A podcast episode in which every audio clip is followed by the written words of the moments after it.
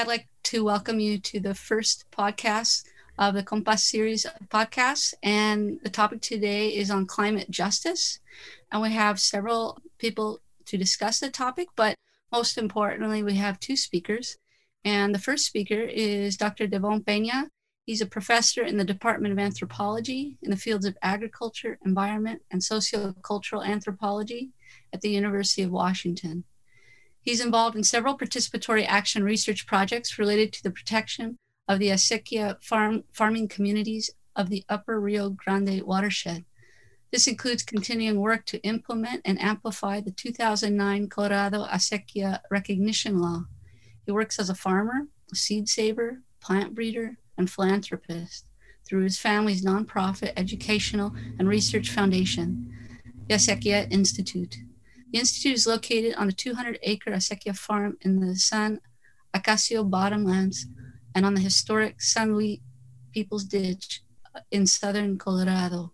He lives and works at the farm during the irrigation to harvest cycle every year and continues with applied projects in restoration, ecology, permaculture, shifting mosaics of annual perennial polycultures, and plant breeding and seed saving programs for the conservation of the genomic diversity and integrity of local and land of local land heirloom varieties of the three sisters corn beans and squash in the upper rio grande headwaters bioregion. And De- devon has put together a video clip for us today uh, but i'd also like to introduce you to the respondent who's uh, dr reynaldo macias he is a faculty member and founding chair of the ucla cesar chavez Department of Chicana and Chicano Studies, and the Cesar Chavez Center for Interdisciplinary Instruction.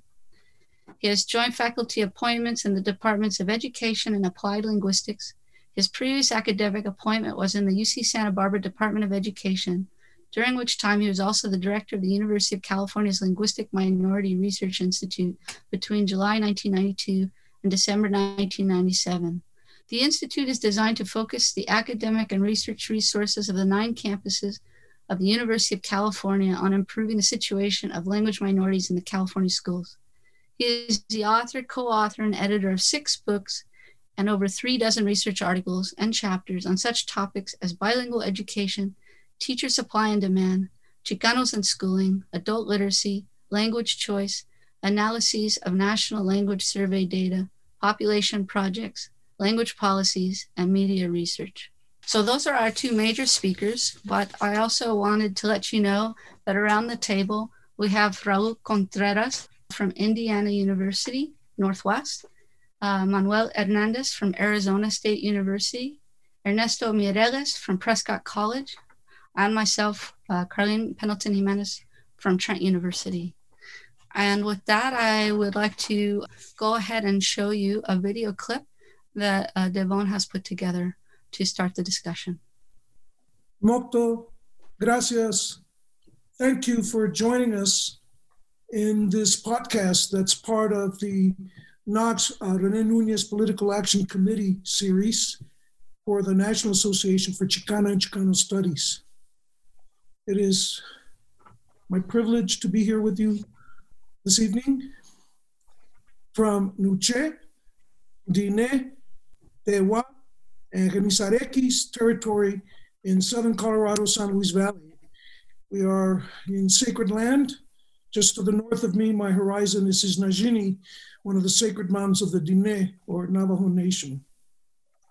It is with a great deal of concern shared by the National Association for Chicana and Chicano Studies and my colleagues at COMPAS that we launched this with a focus on the questions posed not just by climate chaos and the struggle for climate justice, but given the implications also of the COVID 19 pandemic, the widespread fires in California, Oregon, Washington, and across the Intermountain West, all of which I will hope to show you in a moment, are connected to the same processes that are creating climate chaos.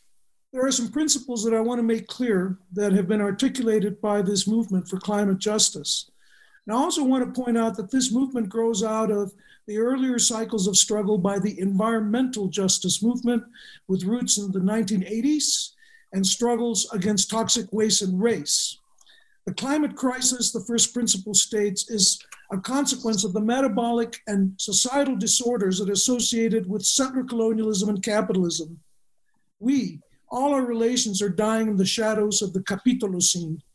You've heard the term Anthropocene. That blames all of humanity, but not every human being is destructive in their relationship to the environment in the manner that capitalist corporations, settler colonial nation states, and other powers that are acting on a global scale are capable of doing.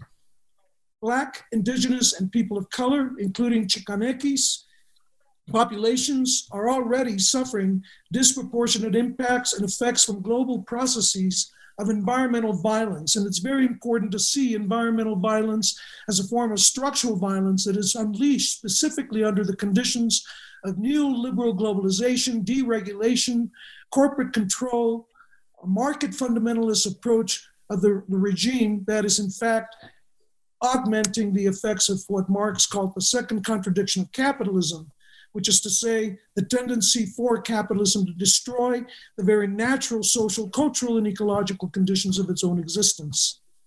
The third principle is that, therefore, climate chaos is not just about human cost problems. It's not anthropogenic. It is a problem of capitalism. It is driven by the destruction of the planet's life support systems under the dominant settler colonial formations that serve globalizing capitalist, social, and market forces. In other words, climate chaos is not just a function of the old ruse about overpopulation or uh, underdevelopment, too many poor people uh, destroying the environment and setting fires. For example, 99% of the fires that are caused in the Amazon, in Indonesia, in Borneo, and other places in Mexico are caused by corporations seeking to drive indigenous people out. So the whole mythology about little brown people destroying the planet and causing climate change is a capitalist settler colonial myth. We must recognize that capitalism and settler colonialism are the precise problem. And then finally, and this is actually the most important principle of the climate justice movement. I take it from Clifford Atleo Jr., an Aboriginal from Canada who's written uh, a, a uh, very profound work on this question, and he puts it in very simple terms there is no indigenizing capitalism. There is no way to make capitalism compatible with something the Zapatistas taught us a long time ago when they launched their revolt against NAFTA and neoliberal capitalism in Mexico. What did they say? Everything is for sale except for indigenous dignity. The dignity to be able to eat your own traditional, safe, healthy, fresh foods. The dignity to be able to farm the way your ancestors have, to care for the seeds and the plants that are vital to your sense of being, your well being, and community health. The dignity of being able to drink clean water and breathe clean air, the dignity of being able to have access to all the health care and all the education as dictated by your own community based knowledge requires, the dignity to be treated in the manner that recognizes that ecosystems have a right to dignity as well. And so this is a very profound indictment of the capitalist settler colonial system that we are proposing in this crisis statement but it would be wrong for us to focus only on the problems. So, after outlining the key problems that we're addressing in this climate crisis statement, I want to get to solutions. What are we demanding? And more importantly, what are we doing already? First of all, we need to challenge the idea that what we're facing is simple climate change. The climate has changed well before humans were on the planet, and it will change long after we are gone. It's chaos that's happening, the unpredictability, the disruptions that one year here, you see back here is my cornfield from this season. Some years there's no water, other years there's plenty of water. This year, the snow hit two weeks early. Last year, the season lasted two weeks longer than normal. It's chaos. It's unpredictable. There's no way to predict what's going to happen. And this creates cumulative effects that the scientific community is only starting to recognize and understand. But it does create great dislocation, displacement, and hardship, not just for land based peoples, but as you will see in a moment, for people in the cities as well. Climate chaos is destroying the natural systems that we depend on to produce our food, our medicine, our clothing, and our shelter. We are facing a crisis already in which native indigenous communities from the Arctic, like at Kivalina, to the Andes and the Pacific Rim Island nations, are already being devastated by the chaos of climate change. It's not a future effect, it is, in fact, an effect of the past couple of decades, if not longer. We're also facing a crisis in which Black, Indigenous, and other people of color and low income persons and the elderly are already being killed or displaced by the effects of climate change and chaos. This leads us to a very necessary evaluation, as has always been the case with the environmental justice movement, of looking at disparate impacts. There's evidence of these disparate impacts, and we have to weigh this in order to consider our own political options and strategies. There are urban heat islands for example, research confirms that African Americans in the United States are 52% more likely to live in urban heat islands compared to whites. The same is the case uh, for Asian Americans, who are 32% more likely, and for Latinos, uh, Latinas, and Latinx people, who are 21% more likely.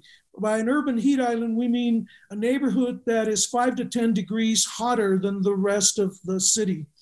This has to do, of course, with gentrification, segregation, the lack of open space and green spaces in BIPOC communities. And it is uh, extremely problematic because there are neighborhoods, for example, in Phoenix in 2017, in the neighborhood of Guadalupe, which is a predominantly Native American Tohono O'odham neighborhood, 155 people died during the heat wave. So, this impact of urban heat islands is disproportionately affecting BIPOC and low income communities. We are also more vulnerable to extreme cold weather and morta- um, mortality from uh, the effects of extreme cold weather events. This is certainly the case in rural communities and on Native American reservations that have faced uh, a shortage of access to heating supplies, whether it's wood or gas or propane or electric. These are basically rural colonias that are underserved and lack the infrastructure to protect their elderly and ill uh, and low income populations from extreme cold. Of course, there are disparate impacts on farm and natural resource and other food chain workers, especially because they are vulnerable uh, under the current conditions of climate change and the COVID 19 pandemic. They're threatened by heat waves, fires, the pandemic conditions that are exacerbated by climate chaos. So that farm workers, for, uh, for, ejemplo, in California, face not only the smoke and smoke related illness and asthma attacks that they'll have from working in the fields during these fires, but that will make them even more vulnerable to COVID 19. And then that's exacerbated by lack of access to healthcare and to adequate nutrition. So the hands that feed us, that send food from the farm to the table themselves cannot eat correctly because of these forms of structural violence. All this is interrelated and it's part of the structural racism that is affecting us and our communities through these disparate impacts. There are also climate refugees that are suffering uh, disparate impacts. Many of these folks are here because of the so called dirty wars in Central America, for example, all the murderous regimes that were supported by US foreign policy, the militarization and neoliberalization of Central America and Mexico is precisely what's led to this diaspora of mostly indigenous people who are no longer able to farm on their land because they have no water or because they're being driven out by corporate farms or by drug dealers and drug cartels. And it is also important to note that these are the very same people, the very same families that are having their children put inside cages as the families are separated under the current fascist regime. So, all this again is interconnected. We also have the displacement of cultures of habitat. And by this, I mean is that indigenous peoples have long been recognized for their uh, deep traditions of resilient co-inhabitation of environments. Indigenous peoples tend not to degrade their environments. In fact, their homelands tend to be the most important hotspots of biological diversity across the planet. That's not an accident. It is not a coincidence. Is a direct result of multi-generational transmission of traditional environmental knowledge about how to co-inhabit place without impoverishing the environment that is your home. That is, without destroying your mother. These cultures of habitat are just being displaced by all of the above. Uh, and of course, narco drug cartels, as well as military actions and military foreign policy on the part of the United States, are primary forces alongside things like the Plan Panama, as they used to call it, uh, the building of massive infrastructure, El Tren Maya, that AMLO uh, unfortunately has decided to continue using uh, or planning to build despite the large scale, massive opposition to it on the part of the indigenous communities of Mexico that would be affected by the Tren Maya. So that's an additional threat that we've known about all along. These are all consequences of continued governance of Mexico by settler colonialism. Finally, we have uh, food system and food sovereignty impacts that we need to address. It's really important, and this is where I see a lot of promise because a lot of us this summer, ever since COVID 19 appeared on the scene, and all of us who are farmers and producing food and food waste have mobilized our communities in order to feed those who don't have access to food. And moreover, to help them build a capacity to produce their own food. The food sovereignty movement connects all the dots. We can farm in a way that is part of carbon sequestration. We can farm in a way that restores the health of our people by restoring traditional cuisine. We need to restore traditional foodways or traditional indigenous agroecosystems, all of which are part of millenary uh, food uh, justice and agricultural regenerative practices. Air quality is a big issue as well. We need to recognize that as far back as 1987, with respect to both air and water quality, 1987, the United Church of Christ Racial Commission on Commission on Racial Justice, pardon me, published the famous Toxic Waste and Race Report. That 1987 report was done 20 years later, uh, again in 2007. And in both cases, there was no improvement actually over that period of 20 years. It was found that uh, uh, Mexican origin communities are drinking the most polluted water uh, alongside African American and Native American communities. This is no surprise. We're exposed to lead in our water. Flint is just the tip of the iceberg. And this is a problem that has been known for uh, decades, actually, because it is a widespread problem among BIPOC communities. And so, access to water, uh, let alone the issue of quality, is also an important issue we find that uh, more than 1.8 billion people planet wide will be suffering uh, from uh, water stress conditions. By uh, 2017, this was the case. By 2021, we're now predicting that it'll be over 2 billion people facing extreme water stress.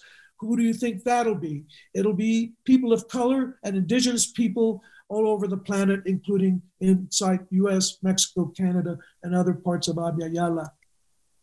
What are our demands? Well, first of all, we are so proud of and inspired by the youth who have led the climate strike actions across the United States. These actions continue.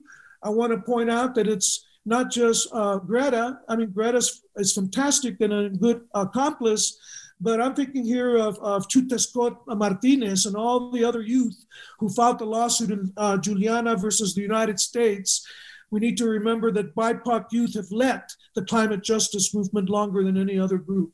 And we need to continue supporting their activism, educating our youth, and empowering them to have the resources they need to establish this as a permanent struggle until we win. We also call on United States universities and colleges to divest themselves of stocks in fossil fuel and other extractive industries that are the principal drivers of all this environmental violence.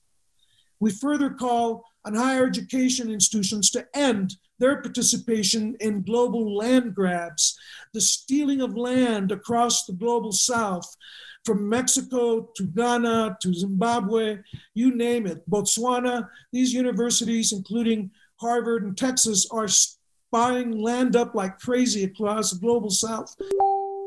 Indigenous people of their ancestral lands, and it robs the world as a whole of the loss of these sustainable, resilient, and equitable cultures of habitat that are protecting the planet.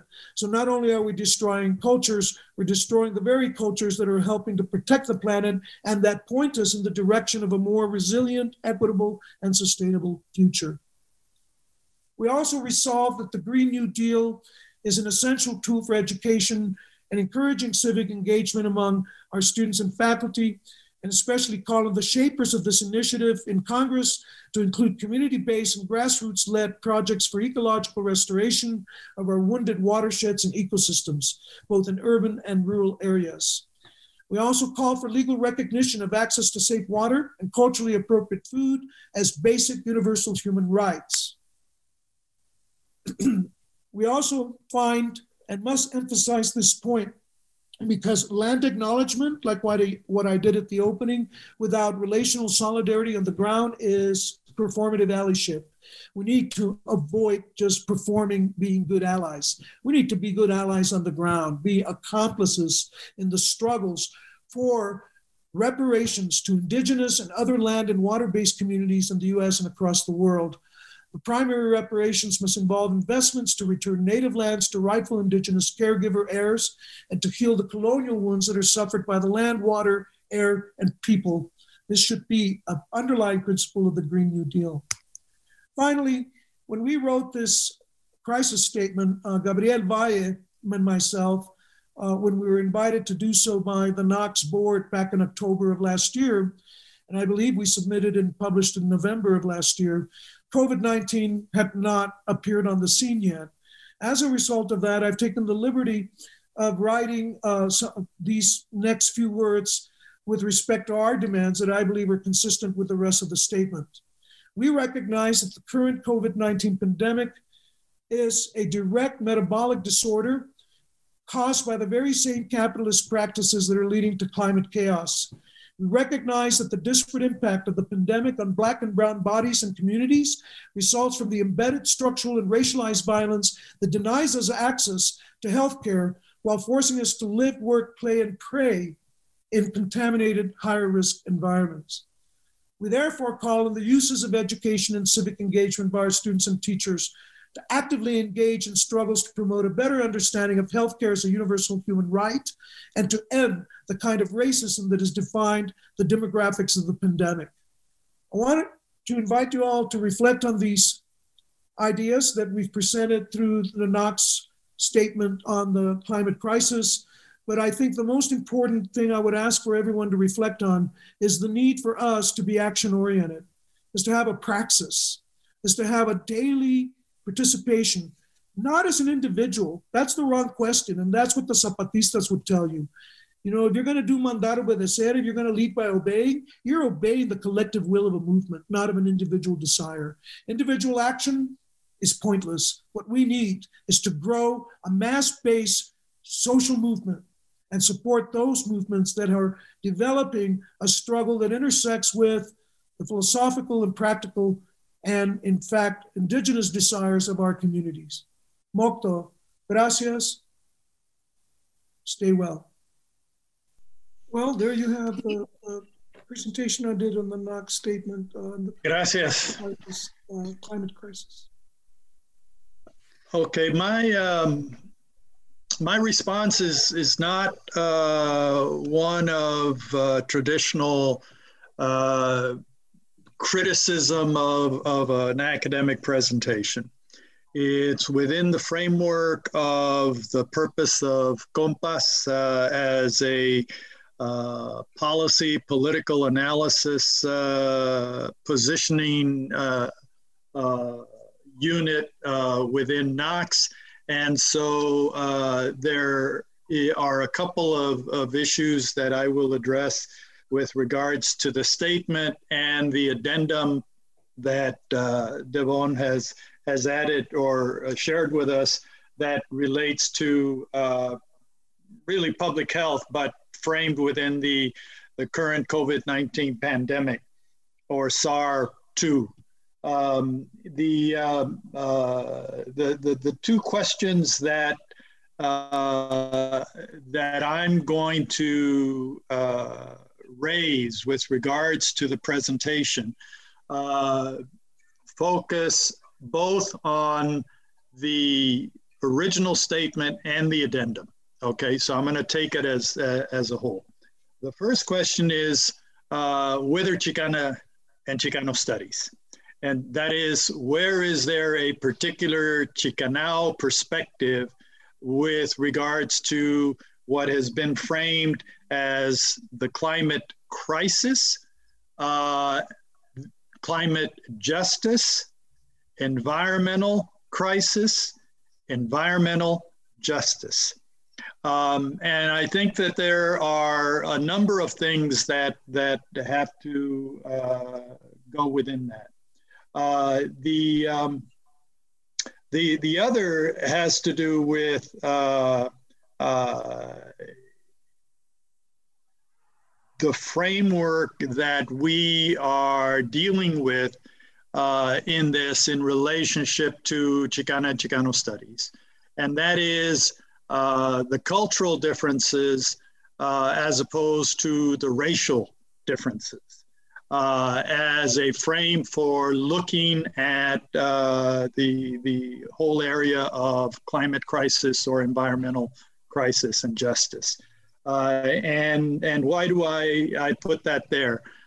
it's within the framework of Chicana and Chicano studies that um, uh, that I raise this issue because it is a particularly important or salient one for how we deal with not only political positions but policy alternatives uh, in relationship to different kinds of, of issues.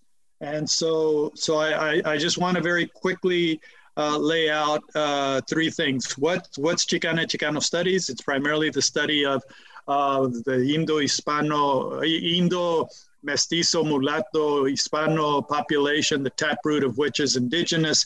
Uh, and so it's a, it's a multiple subjectivity of the Mexican population with, if you want, a small m that covers uh, any number of, of, uh, of groups. And so the focus is on the diversity of the group and the range of, of variations within the group.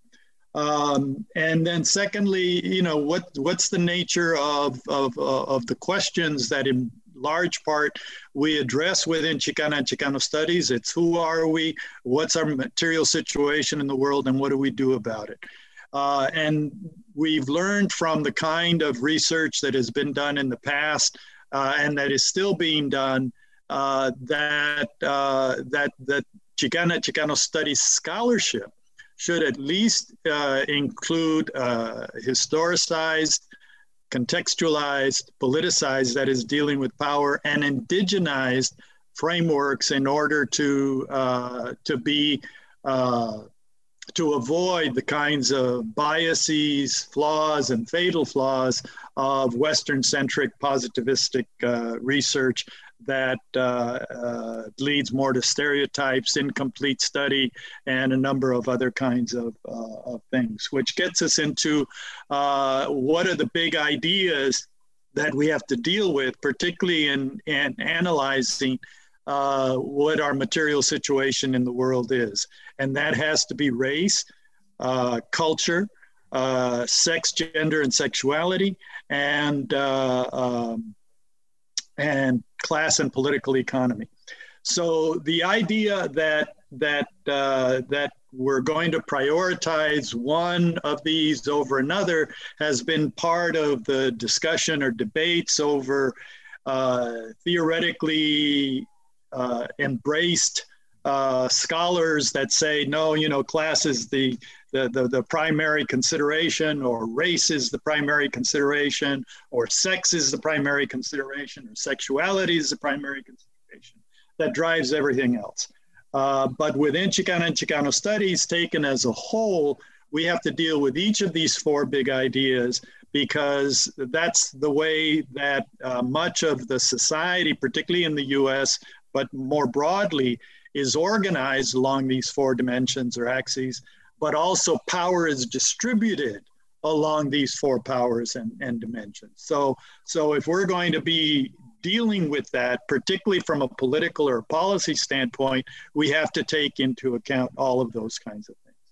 So, so in in in the both the presentation that was written and adopted by the NACCS board, what is it, two years ago, I guess, and then the the addendum that that we uh, were just shared, then then my concern is uh, where where's the cultural element, and by cultural element, uh, I don't mean just the indigenous approach, but what is the indigenous approach and how does it relate then to Chicana and Chicano studies in terms of a NACCS positioning, both in terms of analysis and in terms of alternatives to this.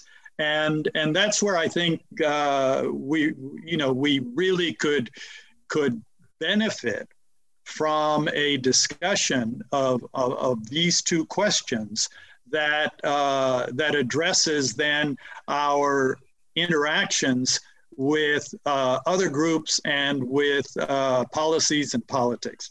Let me take a couple of, of quick uh, examples related to the, um, uh, to the presentation. Uh, where the notion of, of capitalism and colonialism, you mentioned settler colonialism, uh, is is most particularly uh, presented here. It's really in relationship to the extractive uh, economic activities of, of both, uh, and uh, and and they're not the same uh, in in that respect. But there are similarities and there are differences and there are changes over 500 years. So the question is in part what what are those and how do they change and how do they affect uh, uh, the, the the the local as well as the indigenous uh, the local areas the, the, the, indigenous populations but also the multiple uh, uh, uh, processes. Now when we talk about you know black and brown or you know BIPOC, as you as you put it, uh, uh, which is generally referred to as as as Black and Indigenous peoples of color, uh, it, it, it concerns me that we are prioritizing race as opposed to the distinctiveness of culture in relationship to to our people. And what that means is that uh, while indigenous is put there, you know, it's from a color standpoint in US discussion, uh, indigenous people are American Indian uh, and are red, you know, but Mexicans are, you know, in, in, in the general policy political framed as immigrants and brown uh, but you know, uh, you know, there, there, there's always this underlying question of, yeah, well, are we really brown because it's, uh, you know, a lot of us are quote white uh, as opposed to to to Moreno or Prieto, uh, much less Indian, and so on. And so it it it it becomes a matter of putting the Mexican population, el milagro mexicano, in terms of, of race and, and, and color and, and uh, features and a whole lot of other things into the, the color framework of the US, uh, which is uh, even within the Black community, you know, if you're white, you're right. If you're brown, uh, stick around. If you're black, stand back okay and and it it, it is a, a process that uh, uh, distorts the messaging of una perspectiva chicana uh, within the, the, these political uh, processes. And so, so the idea of the relationship of Chicana and Chicano studies as an indigenous, you know, and we get back into this uh, discussion epistemologically that Roberto uh, Rodriguez had, had, raised a number of years ago when we were uh, developing the Indigenous Caucus within NACCS, you know, is Chicana and Chicano Studies a, a wing of Indigenous Studies or is Indigenous Studies a wing of Chicana and Chicano Studies? And I'm not sure that we have to answer that question uh, in terms of dealing with this relationship but how we deal with the relationship is important in terms of dealing with our political analysis. Because if we're not seeing ourselves in, as an indigenous group, or you know a predominantly indigenous group, then the issues uh, that you raise, uh, Devon, in, in the statement and in the addendum, particularly related to agriculture and farming uh, and and being water protectors and so on, then really uh, get off, uh, uh, get get covered up. Uh, in, in terms of, of, of our positioning to be able to speak about it you know, as opposed to supporting another group in relationship to it. And, and it seems to me that the work that you've been doing uh, in the Acequia is really uh, uh, uh, belies you know that that framework of, of, of looking at indigeneity as another group uh, and and and and that's where I think the answer to where is Chicana and Chicano studies in relationship to all of this really becomes important. Uh, the the the uh, recent uh, discussion of uh, of the fires in California, and particularly them being fire complexes, uh, and and the critique from the Trump administration that the reason that they're they're so bad is because of of California's fire uh, management uh, as opposed to uh, uh environmental uh, changes that are taking place was discussed in an article in the LA Times not too long ago that said if we look at Mexican Uh, forest management, we'll see a very different uh, process that uh, allows for less intense fires and less fire spread than we see in California. Uh, I may just. Uh, so, so, so the I no, I'm just kind of using this as, as an example. So, so the idea of of of of, of where Chicana and Chicano studies fits into to say, well, you know, that example is is okay, but it's not really uh, a good one. Uh, or you know if, uh, uh, if if the idea is is is good, it's because of these uh, principles with regards to to how you relate to and manage uh, all life, including trees and bushes and and plants and so on. And so so it, it seems to me that that that the voice of uh, Chicana and Chicano studies or the voices of Chicana and Chicano studies are still not being heard when we discuss it or present it in relationship to the kind of political Western centric approach to environment, to climate, and so on. So it's it, it, it, it those are the kinds of things that uh, uh, that I would like to see. And especially along the, the lines of the four demands, you know, youth involvement, um, you know, and, and mentioning, you know, uh, nor- Northwestern European uh, leadership and BIPOC leadership, but not Chicano leadership, eh, and, and, and in particular, the kind, the kind of work that you uh, are doing seems to me to, to, to, to beg the question then of what, what do we base our position on? Uh, stop stealing the land, I, you know, tremendously.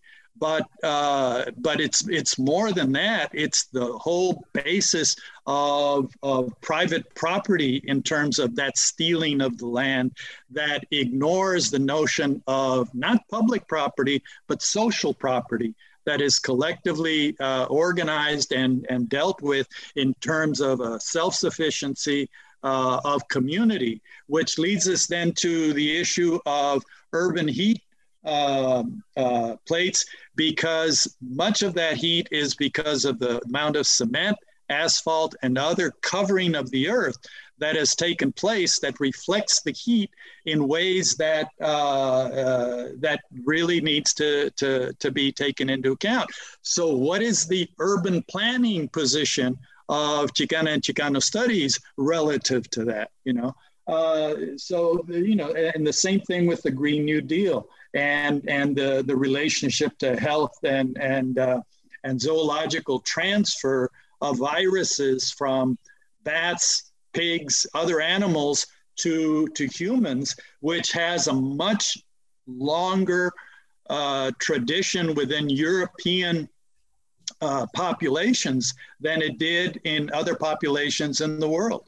And the spread of capitalist framework of, uh, uh, of, of, economic relations has, uh, has put us as a world human community at risk for this. So, you know, the, the, the idea of, of what, you know, our Chicana Chicano studies perspectives with regards to health, then it seems to me are particularly important. Not just the differential impact on black and brown bodies, but on, on, the, on the whole idea of, of, the, uh, uh, of its impact on humans. Uh, and, and, and, and if there is environmental or climate change that takes place because it's a dynamic organic earth and and and system uh, then what's the human contribution to that particularly in relationship to violence and not just uh, a question of what the impact is in terms of the inequalities that have been addressed in terms of violence uh, against people of color or the poor or uh, others as a result of these economic systems. Anyway, that, that, in some ways that's that's a lot, but it seems to me that given the broad framework of of of in effect a positioning on a world issue that we have to you know take into account then uh, what is the contribution that NACCS and you know uh, and this particular uh, caucus can can provide. So that that that that, that would that, that would be my my contribution.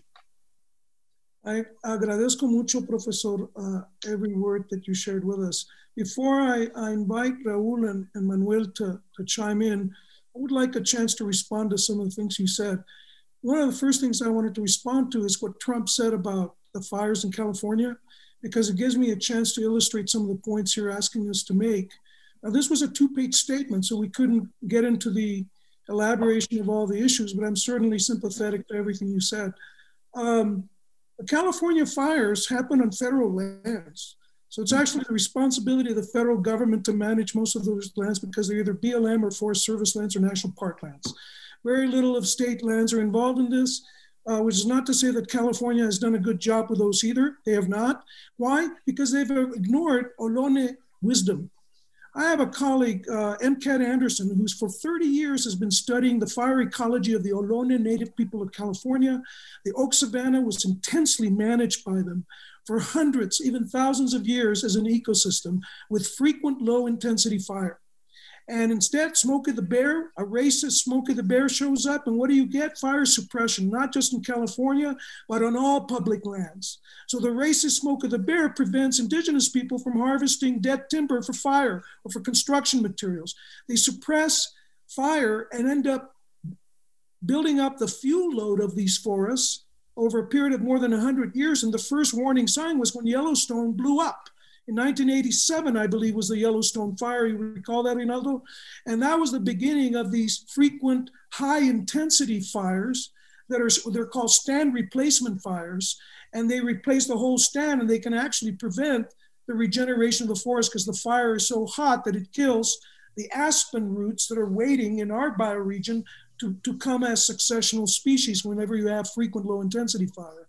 So uh, I really do appreciate that you brought that up because it illustrates again how uh, both Mexican and Ohlone people practice low intensity fire as part of their management. It opened up here in San Luis. People would will still tell stories about the old timers setting fire to the forest up above us. Why? It would open up grazing range for the sheep and for animals that were hunted. And that ended with enclosure and with uh, theft of land grants and instead you have this fire suppression regime that does something else really nefarious.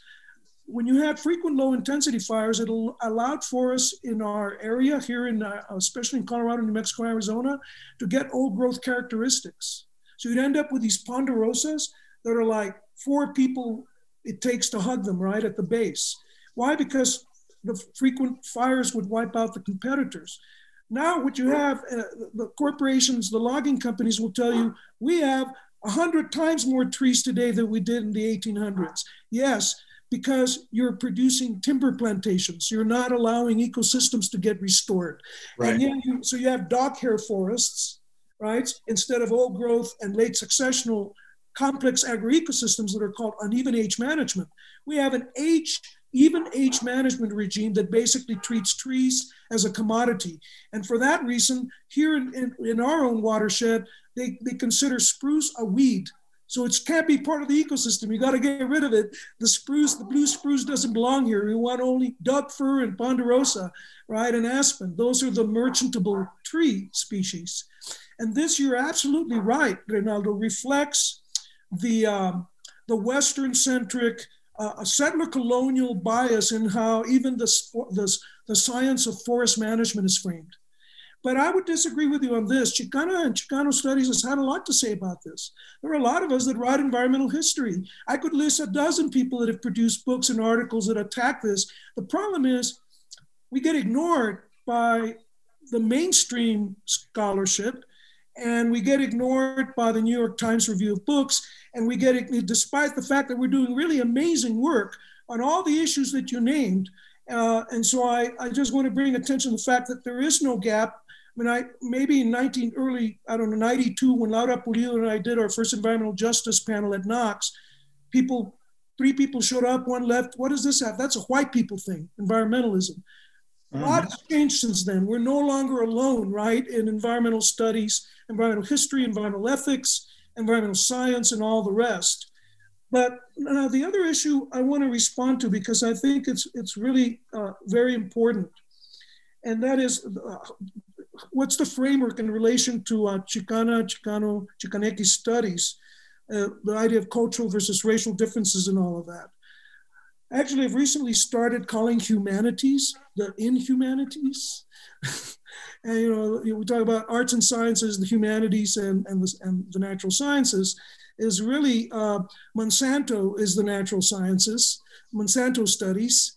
Uh, uh, the humanities are the inhumanities, and what we need to do is recognize, as as we should, by getting all our Chicana and Chicano studies students to read people uh, like Renato Rosaldo, who anticipates a lot of the arguments that are made by Linda Tuhiwai Smith in her all very important book, Decolonizing Methodologies. I require all my students to read Renato's stuff on truth and culture.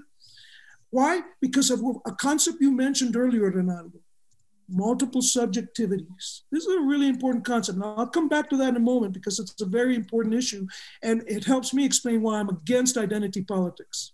Mm-hmm. Okay, but let me put that on the on the side burner for now because it's a complicated issue. What I want to get to right now is that given the structure of the university curriculum and the uh, of the institution as a an, an epistemological and political enterprise, you have the natural sciences, Monsanto Inc., right? Monsanto Bayer et al. And then you have the inhumanities, and then you have the, the so-called social sciences, which often is uh, social control uh, studies. And uh, what I approach the issue of climate change in Chicana and Chicano studies, I actually do it uh, with disdain for, for that model. So I ignore whatever's happening in the inhumanities. I don't ignore, but I, it, it's not useful to the way I approach the issue of how I teach. I'm interested in subverting STEM why is Chicana and Chicano studies not challenging the STEM field, science, technology, engineering, and math? Why? That's a, a, more profound question. Plenty of us are writing critiques of the humanities, of history, of philosophy. It's all over the place. That's what Chicana and Chicano studies has been. How many of us are doing critical social science studies of science? And technology at a time when it's never been more badly needed. This conversation is taking place at the University of Washington because the American Ethnic Studies Department is in a position, because of the people we have, to start teaching critical studies of science and technology to people in the STEM fields. Of course, the danger there, you become a service department to the, to the STEM guys, right? But that's a cost that we may have to be willing to pay because we need to subvert their thinking. You know, and I'm not just talking about ethics, I'm talking about how you do research, what knowledge is. What do you mean by knowledge? Right? And, and I mean, I've got farmers here who know uh, about how beans do nitrogen fixation. They don't ever call it that. Me dice, one of my mentors me decía, me gusta el frijol peña porque le da fuerza a la tierra. That was his understanding of, of what the Western scientists would call the, the, uh, the nitrogen fixing capability of, of legumes. We have that kind of knowledge. It has been gradually introduced, I think, across universities through various mechanisms, in various fields of study. I actually support an agenda that restructures the relationship between Chicana, Chicano, Chicanecki studies and the STEM fields and that that would be a much more subversive, transformative effect in terms of finding scientific allies who are willing to dispense with their Western assumptions, methods, and paradigms and adopt a more radical approach to the study of things like climate chaos than what we currently have. Because you know what? We're going to need those scientists to collaborate with us if we're to ever really make effective policy change. Uh, with regard to anything having to do with these challenges that we face. We need a project that just massively distributes information to um, you know the colleges of engineering, the colleges uh, of the natural sciences and the like that are really quite ignorant when it comes to questions not just of ethics but of other people's and other people's knowledges of how to manage ecosystems. And that's what i've been teaching as you know Reynaldo for years for decades. I've been teaching traditional environmental knowledge. What what local place-based knowledge exists all over the planet is still a very dominant form of of not just knowledge, but of subjectivity as well. So I really appreciate your comment, but it leads me to challenge us in a different direction, which is what about STEM? You know, how, what's our relationship to the STEM fields? That's really critical. And I think it was a very important lesson. I remember in the early years of the environmental justice movement that in the early 1990s, when the movement was just really taking uh, hold, and before the first summit, uh, I remember how we were uh, uh, like the Southwest Network for Environmental Economic Justice, SNEEJ, right, led by Richard Moore out of Albuquerque, and how uh, we were teaching people how to do water, water quality testing, right, and how to do air sampling, you know, and how to understand the science behind it, right? But we were also uh, using oral history to uh, divulge to re to celebrate and remember the beauty of what our elders knew about clean air and water and the importance of it. Right so it wasn't enough to just sort of here's the western science uh, learn some methods but you really want to transform the scientific enterprise based on our own knowledge. Now with respect to the idea of settler colonialism because that is an important concept of late uh, as distinguished from say colonialism or internal colonialism uh, the idea of, of, it being related to extraction and therefore capitalism is only part of the story. Mm-hmm. Uh, yeah, uh, sure. let me explain what I mean. Um, the um, the work that I, I think is most important being done on, on this question is by Native studies scholars like Glen Coulthard, right, who wrote the book Red Skin, White Masks uh, mm-hmm. on the politics of recognition in Canada. And what I like about Glen's approach is how he uses Marx and the concept of the primitive accumulation, which is central for him in order to understand how the settler colonists uh, dispossessed the Aboriginal people of Canada from their land. Sure. And it's a very powerful example, I think, of what can be done with intersectional type of analysis uh, that's informed by uh, the best in Marx. Uh, by the way, I don't consider myself a Marxism. I think Marxism is 99% vulgar, and you know I read Marx. Das Kapital y the Grundrisse. You know that's where that's what I go to. I don't like to go to the Marxists for my sources. I'd rather go to the old Moor himself, and that's what Glen Coulthard does. And in, but I have my disagreement with Glen that has implications for what you just said, and and that is that he says that in the case of Canada, Aboriginals experience the primitive accumulation differently than the European peasantry and that the reason is that in Europe they became proletariats, while in Canada the Aboriginals did not get proletarianized. Actually, that's not true. There are plenty of Aboriginal Canadians working in timber, mining, they're fracking. They're, you know, the same contradictions that you'll find in the Diné, the Navajo Nation, right? Any of the Council of Energy Resource tribes have these contradictions between, you know, uh, wanting to stay land based and traditional and then being sucked into the global economy of the fossil fuel or uranium sector, whatever the sector is, whatever extractive uh, sector we're talking about. So uh, this is where you were pointing to the need for a more intersectional approach uh, of looking at race, culture, sex, gender, sexuality, and of course, um, uh, class, political economy.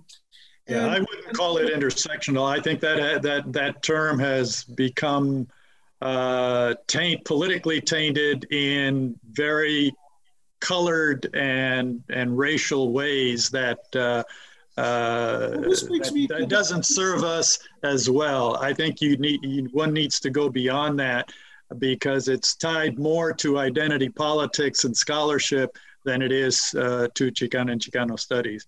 Well, that's why uh, that brings me anyway. to the conversation around identity politics and why I disdain identity politics. But my but my take is probably different than a lot of other people.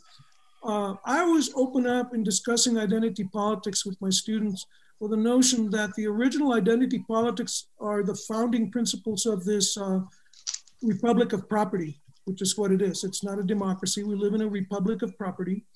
And the Republic of Property uh, meant that uh, the first identity politics are white, male, and property owning. And that all identity politics uh, issue forth from the first sin of the slave owning, property owning, uh, toxic masculinity of white men that uh, shape the Constitution and the principles that underlie this Republic of Property. And so, because of that, I, I sort of like shake my head a little bit when people uh, accuse uh, Mexican origin people, Chicanx people, uh, Black people, Native American playing identity politics, or, or LGBTQ plus people. We all get accused of playing identity politics. The only reason we're having to struggle for recognition of rights is because of the original sin, because all identity politics are basically a response to white male property owning hegemony. And so the sooner we can dispense with that, the better. Now, what that also means is that because of the history of those identity politics, it has shaped our phenomenological experiences, how we perceive, how we perceive ourselves to be. Uh, as Bourdieu and others would argue, being is perception. Perception is being. I actually disagree with that, but it's, it's there. It's an ideological project. It has tainted, to use your term, uh, a lot of discourse and thinking around anything that has to do with difference uh, and, and that's actually the category that I prefer in terms of, uh, as, as opposed to diversity. We're really talking about difference. And difference is a power knowledge relationship. So there is, I think, a useful contribution there for us in how we teach about this with, uh, some elements of Foucault uh, being useful. But uh, what I actually think is the most powerful thing is to focus on our subjectivity. I always think identity politics can lead you into trapdoors, neoliberal or liberal trapdoors, right? And, and you're already playing, uh, as Emma Bettis and others have argued, you're already playing in the master's mirror. You know, you're, you're what's called an enantiomorph. You're a mirroring other because you're asking for recognition as you view yourself in the master's mirror. And a lot of us think that decolonizing and indigenizing our question of who we are, you smash the mirror you don't talk to the mirror.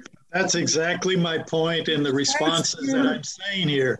Okay, I mean, it, it's not a question of, of, of disagreeing uh, with the substance. It's a matter of how we present it in relationship, particularly to Chicana and Chicano studies, because uh, it, it is not being recognized uh, out there, if you will, as a unique perspective and I think it is a unique perspective. Uh, you know, the, the, the, if you compare English colonialism or British colonialism to Spanish colonialism, aside from the time difference and so on, British colonialism was settler colonialism. Why do you have white people dominating the United States, well, Canada, Mexico, New Zealand, Australia, etc.? Because they were promoting the settlement of European, primarily Northern Western Europeans. you don't have that in in Spanish. One, there there weren't that many, and two, they were on the uh, southern part of uh, of Europe or the Mediterranean, the and there was a distinction there. As a but, but, but the, the number of people, particularly indigenous people, in Mesoamerica was as much as 25 million. You know, during the entire uh, 400 years of colonialism, you had maybe uh, 350,000 uh, Europeans enter and maybe 300,000 uh, African, Black Africans enter into uh, Mesoamerica. There was no way that that was going to overwhelm the indigenous population. So we're basically still an indigenous population. On the other hand, when you look at, you know, religion, 90 plus percent of the population of, of Mexico is considered Christian or and or Catholic. Uh, so, so the idea of what changes took place during a, the Spanish colonial period versus the English colonial period, and and particularly the perception uh, or the rationale that the the British used to take over Indian land, like the Cherokee Nation, uh, you know, which covered five or six states, uh, and and and then engage in the invasion of Mexico to take almost a million square miles of uh, of the northern Mexican territory, uh, was that you know they just weren't being productive with the land.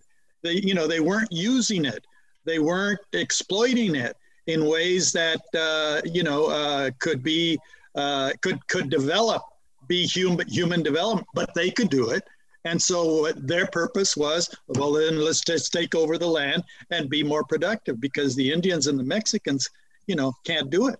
And you see that in, in, in relationship to U.S. Mexican War and in relationship to, to the movement. And so, so I, am not disagreeing with you. That Mexico is a is, colony? Are you saying that Mexico is not a settler colony? Yes, I'm, I'm saying I would disagree strongly. Look, let's let me just interject something because I think you're actually going no, down a very. No, but, but, if you're if you're going to say settler colony, it's going to be in relationship to the colonial period. Just yeah, I, I like to speak to uh, um, from the point of view of Arizona. Mm-hmm. Since I, have been here since '92, uh, and, and you did mention uh, Devon and your talk about Guadalupe. Uh, but uh, it also goes back to here, Arizona. Go back to the 750 uh, um, uh, um, after after Christ, in the sense that right here in Arizona you had the uh, Hohokam, and they they uh, flourished from the seven, 700s to the 1400s, and then all of a sudden there was no water and then they just left everything. Uh, although the uh, channels that they used to have to deliver water for their agriculture that's what was used to rebuild Phoenix. Mm-hmm. And then also uh, uh, because here in, in, in, Phoenix, now it's uh, what the fifth largest city uh, in, in the country, and it's it has grown ever since the uh, free trade agreement. Uh, and it's expanded because the roads lead to Canada. Mm-hmm. So, and then they lead also to the maquilas. And here you do have toxic barrios, you have uh, urban heat islands, which is what you, you use the example for uh, Guadalupe. So that, but uh, as you know, also uh, Arizona used to be part of uh, New Mexico, uh, all the way to Yuma, and then from Yuma used to be part of California, so didn't exist. So there's a need to um, perhaps develop scholars on around climate justice inside Arizona or you could extend some of your studies to link them up. That will, will inspire people because Arizona is growing. Uh, it's about uh, uh, 5 million people in, in Phoenix itself. And uh, uh, Chicanos, Chicanas, Latinos, there are about a million and a half just in the city. And of course, Tucson has problems with water. It cannot grow anymore because there's lack of water. And if you go down to southeastern um, Arizona, same thing. They have problems with water. There's not enough water to grow. And so that sense that it's very important to uh, also develop uh, scholars uh, under uh, for uh, under climate justice to develop to to, deal also with uh, with Arizona. And we do have here resistance in the form of there's a group called Chispa, and it's headed by Teo Argueta. I think he's a, a Guatemalan origin immigrant but he's working inside the Chicano community to, to deal with these problems with uh, toxic uh, barrios and also with urban heat uh, heat islands. So that, um, um, but what can you uh, suggest for uh, uh, a greater development of the climate justice movement inside of Arizona? I want to thank you all, especially Devon, for your talk and Reynaldo for responding and everybody's participation today. I think you point out the deep catastrophic crisis we're in, and as well many ideas for the solidarity and the activism we need to do to resist them. Uh, thank you, everybody, for joining us, and we'll see you at our next podcast. Bye bye. gracias. Nos vemos. Bye bye, everybody. Bye. All right. All right.